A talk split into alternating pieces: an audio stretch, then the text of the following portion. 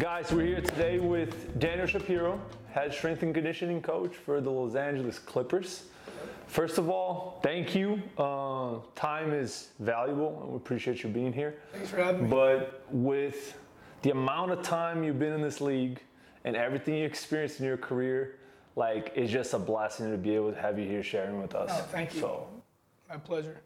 My pleasure. You guys have known Felipe a while, and and you guys, shoot, we're, we're enemies on the field, but this is what it's about: is getting together on times like this, especially in the bubble. For sure. You're with the Clippers right now, but you have a long story in the NBA.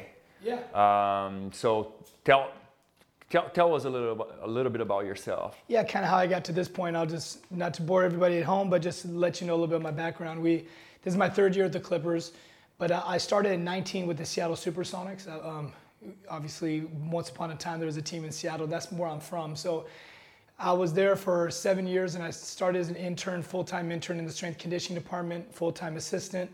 Um, that's where I was with Dwight Daub, Coach Daub, and then after seven years there, my last three years there, they we started our uh, inaugural uh, WNBA season with the Seattle Storm. So that I got three years. So that's those three years I was able to learn about as far as traveling, and kind of was my first opportunity at the age of 22 to have my first team that I did all the programming, all the designing, and just all the implementing and travel. It was a really good experience. So. Um, finished there through 2005 and then no to 2002 and then um, i coached in college for two years at men's women's basketball at the university of dayton which was just another you know just another way to continue growing and then from there i had a great opportunity where i moved on as the head strength and conditioning coach for the sacramento kings and then resigned from that situation, had opportunity. Like I said, I was home in Seattle, and I always thought, you know, working at the University of Washington would be a great opportunity to come back home. I've been gone at this point now 10 years.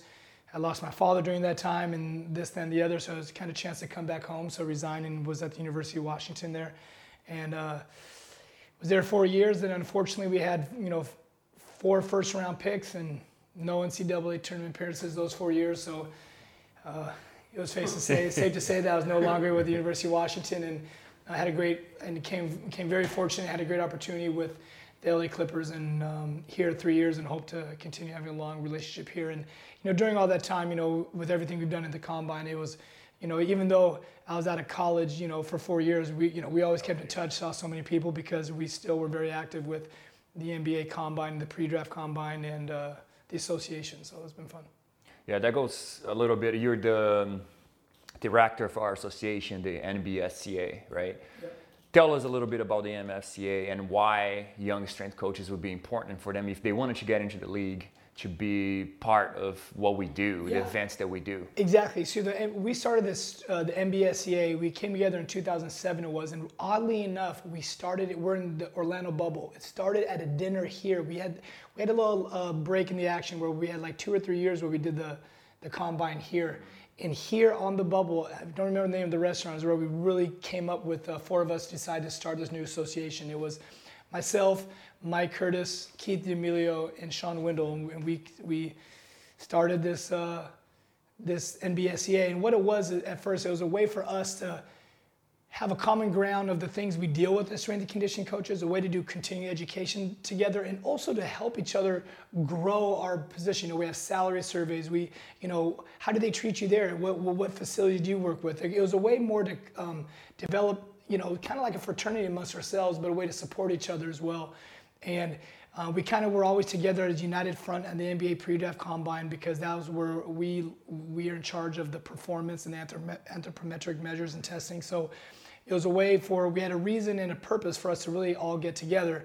But then now, obviously, with how the NBA and with sports, you know, it's everything from we have sponsorships, we have partnerships, we have opportunities to um, give uh, continuing education opportunities for amongst ourselves and for people outside, which is um, to answer your question for other strength and conditioning coaches who are looking to whether it be coaching the NBA or just kind of learn what we do for their own athletes and their respective cultures and or countries and, and teams is um, is branching out to learn from from you know I don't want you know I you know I think we're the best. I think I think you know we're you know we're the top 30 teams in the world and I think there's a reason you know these teams spend a lot of time to find the best performance coaches and that's what we are and and we, have all worked very hard to get there, and we we did it by you know we met before when you were coming to the combine, come to when you were coaching to in college people, as well yeah. to meet people and network and rub elbows and and and learn and hear and shake hands and because that's really I think what it's about because uh, I, I, think uh, as you know at this level at this level in the NBA it's not so much about what you know you can be the smartest strength coach but man if you, you don't understand how to relate and not able to communicate and learn what you know you know how uh, how to get different types of people going and how to deal with different types of personalities, and you're kind of in trouble. So, um, it, you know, like yourselves, you know, you guys being you know from from Brazil, your family's from Brazil. Like it's like having your coaches. You know, this year we weren't together in Chicago, unfortunately, because of the pandemic. But at the same time, we had a really we had like hundred some countries active uh, on our webinar. our webinar that we had. So. Online online web an online conference yeah the online webinar we had which was usually always in person but um, so those are ways for other coaches to get involved. And as an association, we were first just NBA strength and conditioning coaches, and now we've extended, expanded to like WNBA. We expanded to the G League, and we are, you know, currently trying to find ways to incorporate more basketball strength and conditioning coaches outside, whether it be part of our association or how are they active. Right now, it's definitely on a continuing education platform, but hopefully these opportunities allow us to bump elbows with others because as much as they like to come learn from us, we I like to go and learn from them oh, sure. all the time. And, and I've been fortunate enough to with the NBA to go to other countries to do whether it be clinics to do um, to help set up um, one of their, um, their, their basketball schools they had in China. I went to Mexico City and did some things, and it was it was a good opportunity to learn from others. Uh, what else we did? We did the Euro camp. That was really cool. We went over to Treviso, Italy, and the combine. Uh, the combine. That was it. It's the combine we did in Treviso, Italy, for for the Euro camp. So yeah, yeah. it was great. I feel like it's interesting because you, you just kind of listed so much internationality, right, on every level, yeah. from the organizational side, from you traveling, from your background, yeah. from our background, meeting people, the field itself. But and then when you really think about it how do you think that this experience or this, this exposure to international backgrounds or stories or players, how, how do you think that sometimes shapes you as a coach or how can that help you become a more effective coach? Well, what you said it is going out there and learning is one thing, but it helps because these players are coming to our teams. So like like on our team, like we've talked about, you've been to Serbia multiple times. I've been to Serbia, I've been to Bosnia, I've been to Croatia, I've been you know, I've been a lot of places, you know, we go to visit our players and the more we've learned from outside of our bubble of the United States, we're able no to learn, intended. yeah, no pun intended, we're able to kind of learn who these athletes that are coming to play for our teams in, in our world, how to understand and relate to them better. I tell you, I've, I've, I mean, just the, those experiences, I think, last a long time. They're, they're memorable. Sometimes you take your family on it too, so you get, you know, you can knock two things in one. You get a little family family trip, but it's same not vacation because as you know we're on call and we're always working hard with those guys. But um, but, the, but great lessons learned, and they, and they definitely cross over to here. And and more importantly, I think it's just being a well-rounded person because because it shows a commitment. When the players see that you come to their country mm-hmm. to coach them and to help them get better, oh man, they know you're taking. To, it means a lot to them means a lot to them. You're able to relate. You're able to relate. You're able to. They show. They see a sacrifice you made. You you, you can relate. They see the sacrifice, and they know I'm leaving. However many other players you have in LA for those two three weeks to come see, and and and I don't know. I wouldn't want it any other way because at the same time, you also want to make sure too now that they're doing what they need to be doing in in their world. I mean. Because at some of these countries where they go, they're they're really behind the ages with strength and conditioning. So I, I, mean, Italy, like, you know, we had like Gallo. Like, I don't know if you've ever been to Italy with Gallo, but, but obviously your, your uh, predecessor has. And I'll tell you what, um, they, they're a little, they were behind. They're behind with a lot of things. So. Yeah. I mean, it's interesting how, you know, you see the soccer, the soccer is so ahead of like the soccer here. And then like basketball is like, it's, it's different. just different, right? Yeah, it is. And, and I, I can't explain it except, um, the soccer, I mean, the soccer, even though they're both two of the most worldwide sports, but for some reason, yeah, the basketball, especially some of their facilities, just just haven't caught up yet. But sports science is still making its way, and I think the NBA being the Premier League, it kind of starts here and kind of works its way out. Whereas I think where Major League Soccer is more big in Europe, it kind of starts there and works its way out to the Americas. Talking about training, so you started a long time ago. Um, you've seen college, you've seen uh, women's basketball and NBA. Uh, you've seen every level, every level, right? Um, how much have you changed your program from you know the, the the Kings to where you are now? Shoot, I mean from it helps with my mentor, Dwight Daub. I tell you, I mention him a lot because I really owe everything to him, the opportunity to get in, what he taught me, and you know the lessons learned. But you know, he he he, I learned he he he. Excuse me, so I'm stuttering here, but I wanted to, you know, to follow in his footsteps, but as you go along the way, I'm just not with him anymore. You know, when I moved on, I moved on to work with other coaches in other cities. I moved on to University of Washington where I had a shared office with five strength coaches. If you can't be in a shared office with five strength coaches and learn something new and ask the right questions and bounce off ideas off each other, you're probably just not going to get a whole lot better. So as a strength coach and just like as the field, you want to progress with it. You want to always try to better yourself. Now my programming, I think there's a lot of still, I think there's a lot of things when it comes dealing with my pros that are still staples. And the staples are how we deal with the NBA. And that is how we deal with managing loads and when do we train post game, back to backs, four and five, or whatever our system is.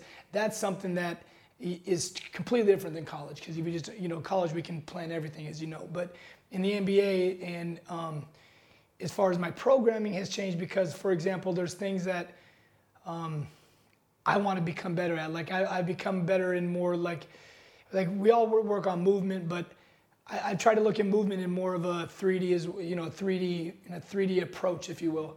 Um, science. I mean, I can go on. I mean, obviously trying to keep up now with force plates and and where we've gone with uh, all the player monitoring and loading. You actually you actually think about your your programming a little more detailed when it comes to that. It makes you kind of think twice. Like you now that I know that this guy has 80 more points of load than he had this, you know, you, you just program a little different. Yeah. But it's not stuff that's all brand new now. We've always known, and I mean, you know, we've had other ways of doing pro, doing doing load. You know, we, we can do, you know, RPE. You know, we have RPEs. We can, you know, we know time of practices. You know, we, we can do other ways of getting our own ways of load management. But now it's so scientific with the wearables and what we're doing that um, if you're not adjusting your training somehow, I think you're a little bit getting caught behind. Mm-hmm, mm-hmm. Yeah.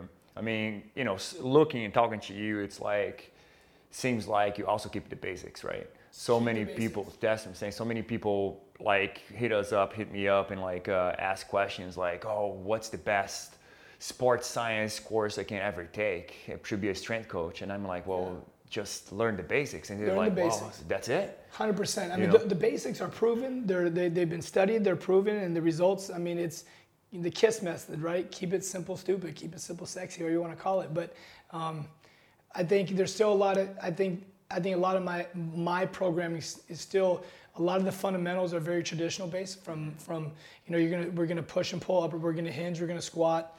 We're gonna upper body push and pull. But you know you you, you definitely also want to be able to have a functional, I, I believe in having a functional, a functional appeal as well at times for guys because the part of the buy-in is they can see that they're getting stronger, but if I can also see that they're doing it in a basketball specific movement, that what they're, tra- you know, the transfer from the bench onto the to the floor with maybe a Keiser Keiser rotational press, you know, you know, stuff like that with the medicine ball, heavy medicine ball things, then you know, I think you get more buy-in and you can also kind of see the crossover on the court. Inherently, like with all these organizations you work with, right, and, and different levels, like WNBA, NBA, college, now NBA again, it's like how many times do you feel like you had to cater the program because a certain player came from a different background, uh, training wise? Oh. That, that you're like, it's like, okay, like I have my staples, I have my basics, but then this player walks in like, believing in something that you don't do it as often. And then now you as a coach, how do you go about that? It's interesting because I kind of, when you said that question, I had three things that came up. First of all, the biggest thing that one of the things that came up is training age. That that word, those two words, not to be the buzzword, but they mean something. Yeah. Because I had a player, without saying his name, that came from Serbia a couple years ago, who was 31, but probably had a training age of, you know, when it came to weight room training age, of probably 14 years old. But because of how their culture, you know, smoking cigarettes or how they do this or how they that, the way they practice, like he he was just so behind and it had did damage to a body. So understanding the training age, and then the, you know then you got the people that come where we do this over here, you know Russian stim, whatever you might you know we whatever kind of comes with it, is that's where you kind of can start the dialogue. Well, why do you do that? Well, let's talk about why you do it. Okay, now that we know why you do it, I'm gonna give you a reason why I, I, I believe it's good or maybe I don't. And but I but this is a chance for us to show why maybe we're not gonna say leaders all the time, but why maybe our why your method might not think that my philosophy might not think that's the best thing. Why? Maybe because it's just the time of the season. Maybe it's because maybe I have something better that you might like. Well, hey, try it. Just try yeah. it. And if you don't like it, you don't like how it feels, man, maybe we can go back to that. Because at the end of the day, you have some people come in, I'm doing what I want to do. Um, if you, you know, don't try and change me. Yeah. And um, but that's why, again, the guys who are in our, our positions, our jobs, we're in these positions to try to touch those people. Because the ones that, you know, all about the, you know, X's and O's, it's really tough to catch the people who don't give a crud about the X's and O's. It's funny, and I'm gonna kind of try to tie it together, but the exposure to an international culture from an educational standpoint, it ties into what we just talked about training wise. Yep right? Like understanding how a different culture does certain things, traditions, and how they celebrate Christmas or whatever, right? But then is also understanding how a player trains. It's also on the same sort of level. And then now you as a coach, you're gathering all this information, you become more global, more rounded, and you can somehow relate better to the athletes. Yeah, and sometimes you're pushing the gas, sometimes you're, you're letting off the gas. Like we did a deal in China, and they were literally going like they were training like six days a week to like there, there was no type of periodization it was it was 100% like and, and and it was i went in there and i'll tell you one thing i remember was how many games they missed due to injury. And i could have told them right away i was like man well you guys just overtrain like crazy. So there that was like i found in the chinese culture for how they were training because they're very olympic based too but the way they were they just didn't know how to periodize well this this specific area i was at. So that was a place where you kind of had to learn how they did and, and teach them how to lay off the gas. And laying off the gas will probably elicit better results. And then you got some places like where we were in, like maybe Mexico or maybe in, in, in Serbia, this and that, where maybe, okay, now that we know, let's make sure how to push it a little bit more. Yeah, I mean, that's funny you say that because I was overseas with one of the players like, what, five years ago with the national team. We were in Croatia they had a back to back to back, like three games. Yeah, and he, he just came off like a knee injury. Yeah. And I was like, you know, you got to pick one of these games that he can play. He can either play a back to back or he can play one game, don't play the next day, and then play the other game. They look at me like, what do you mean?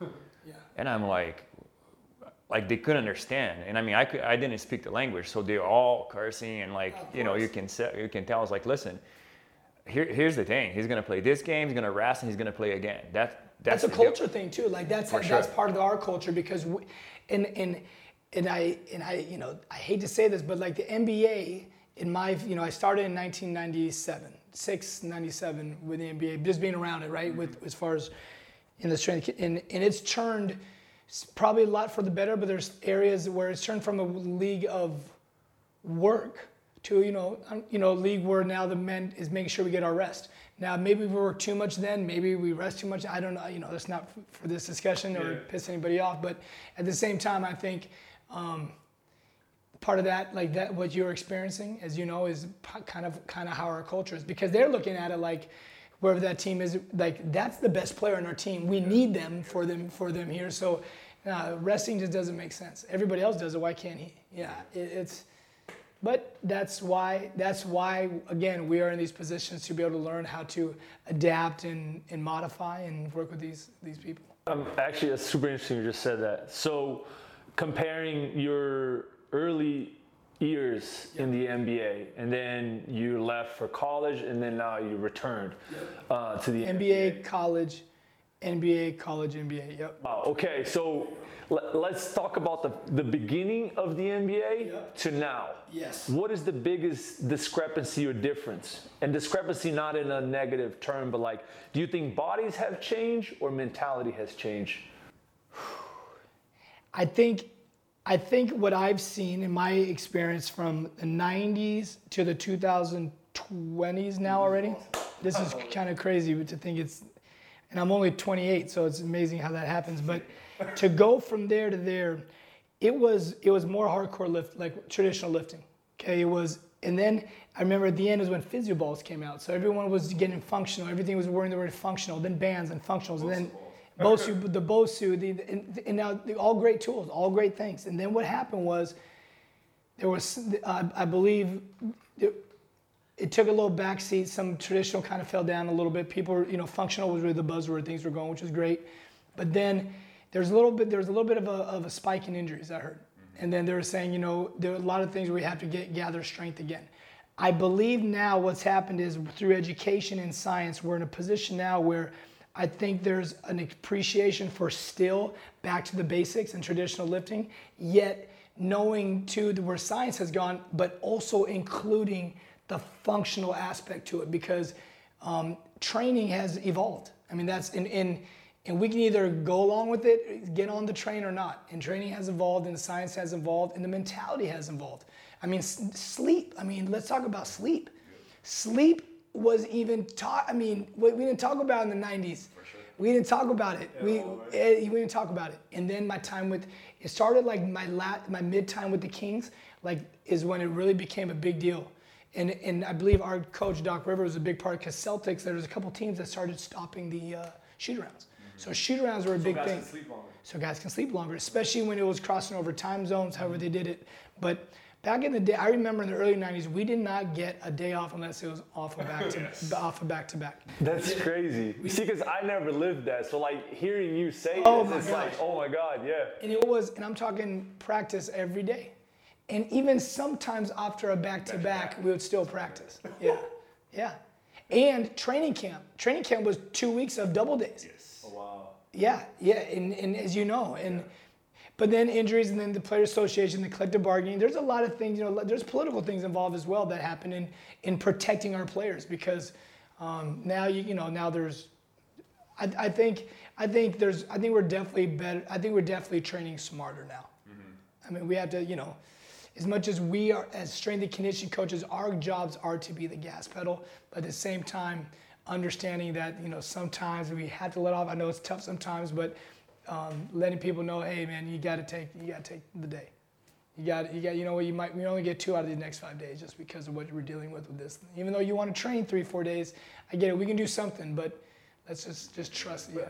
I think the beauty of what we're talking about is literally like being able to have that conversation with yes. the players and with the staff and, and understand that like okay i learned things a certain way yeah. doesn't mean that they need to be a certain way forever. Correct. And to your point, if you're not following a little bit of that trend yep. and being more like a like a mediator, yep. where it's like, hey, we need some of this old stuff. Yeah. We need a little bit of the basics, but we can also like take yeah. the gas, the foot off the gas pedal as well. Some guys might, you know, you have some guys that need more, that need more volume of work. Some guys are just naturally just built. Maybe they, in their set, maybe they just need more mobility type work. Yeah. But you know, I'm a big believer. It's funny. I'm just a big believer that that the great thing about the weight room is we, we can manipulate sets and reps, intensities. There's so many different type of things that we can manipulate to kind of hit every type of athlete. Yeah. You know, sure.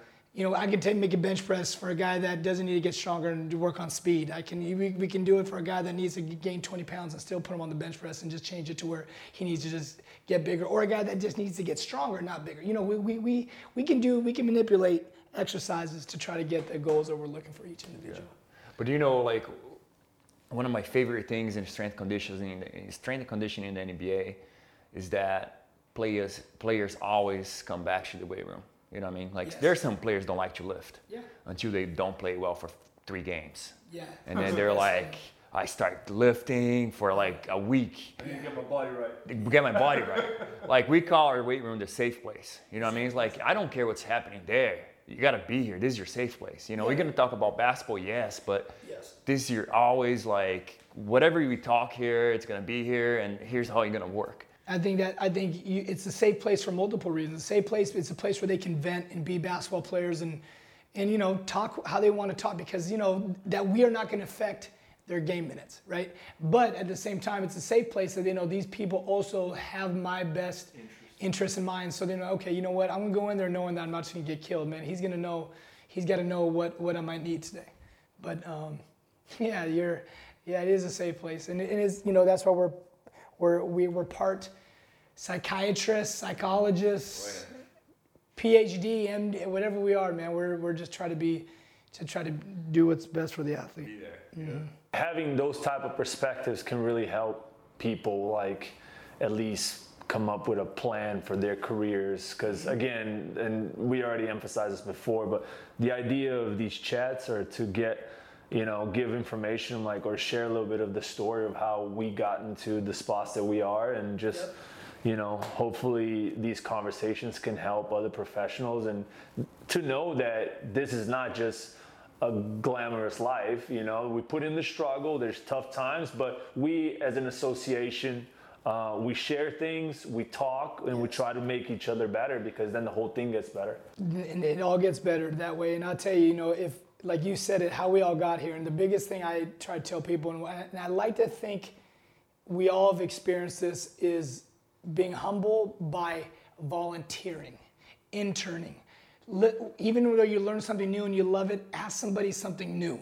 Like that, that's the that's what I think gets lost. And you know, like you said, it's like we're very fortunate when we get here, but some people like I know when they apply, the first you know the first question at times is you know what is it about money? we just say, man, How much does it pay? How much does it pay? Like you know, I, I, no joke. I was in Sacramento. yeah. You paid to be an intern, you told me, right?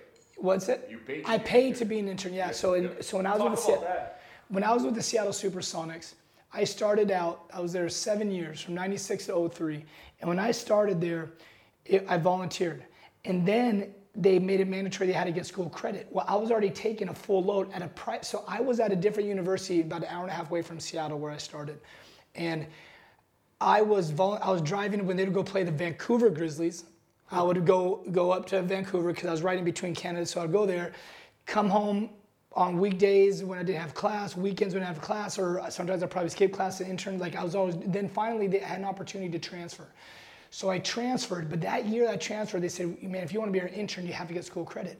Well, I was, and I transferred to only school in Seattle that had an exercise science degree was a private university. So I'm already taking a full load. And then after that, you pay per credit. So I had to get, so I literally had to pay, I think, and I'm and I'm volunteering. So I had to pay to volunteer. Otherwise, I couldn't volunteer. I had to get school credit. So I had to pay for extra credits of intern to to do it. And and then you know what? It's paid me back a hundred times, right? Just A through the experiences, B through the longevity I've been fortunate to have up to this point in the career, and I just, you know, hope to continue with that longevity. And if anything else for the people watching, the thing is to keep it with that longevity is continuing to learn, and even with the changes, is still understand and have a reason and a purpose why you do what you do.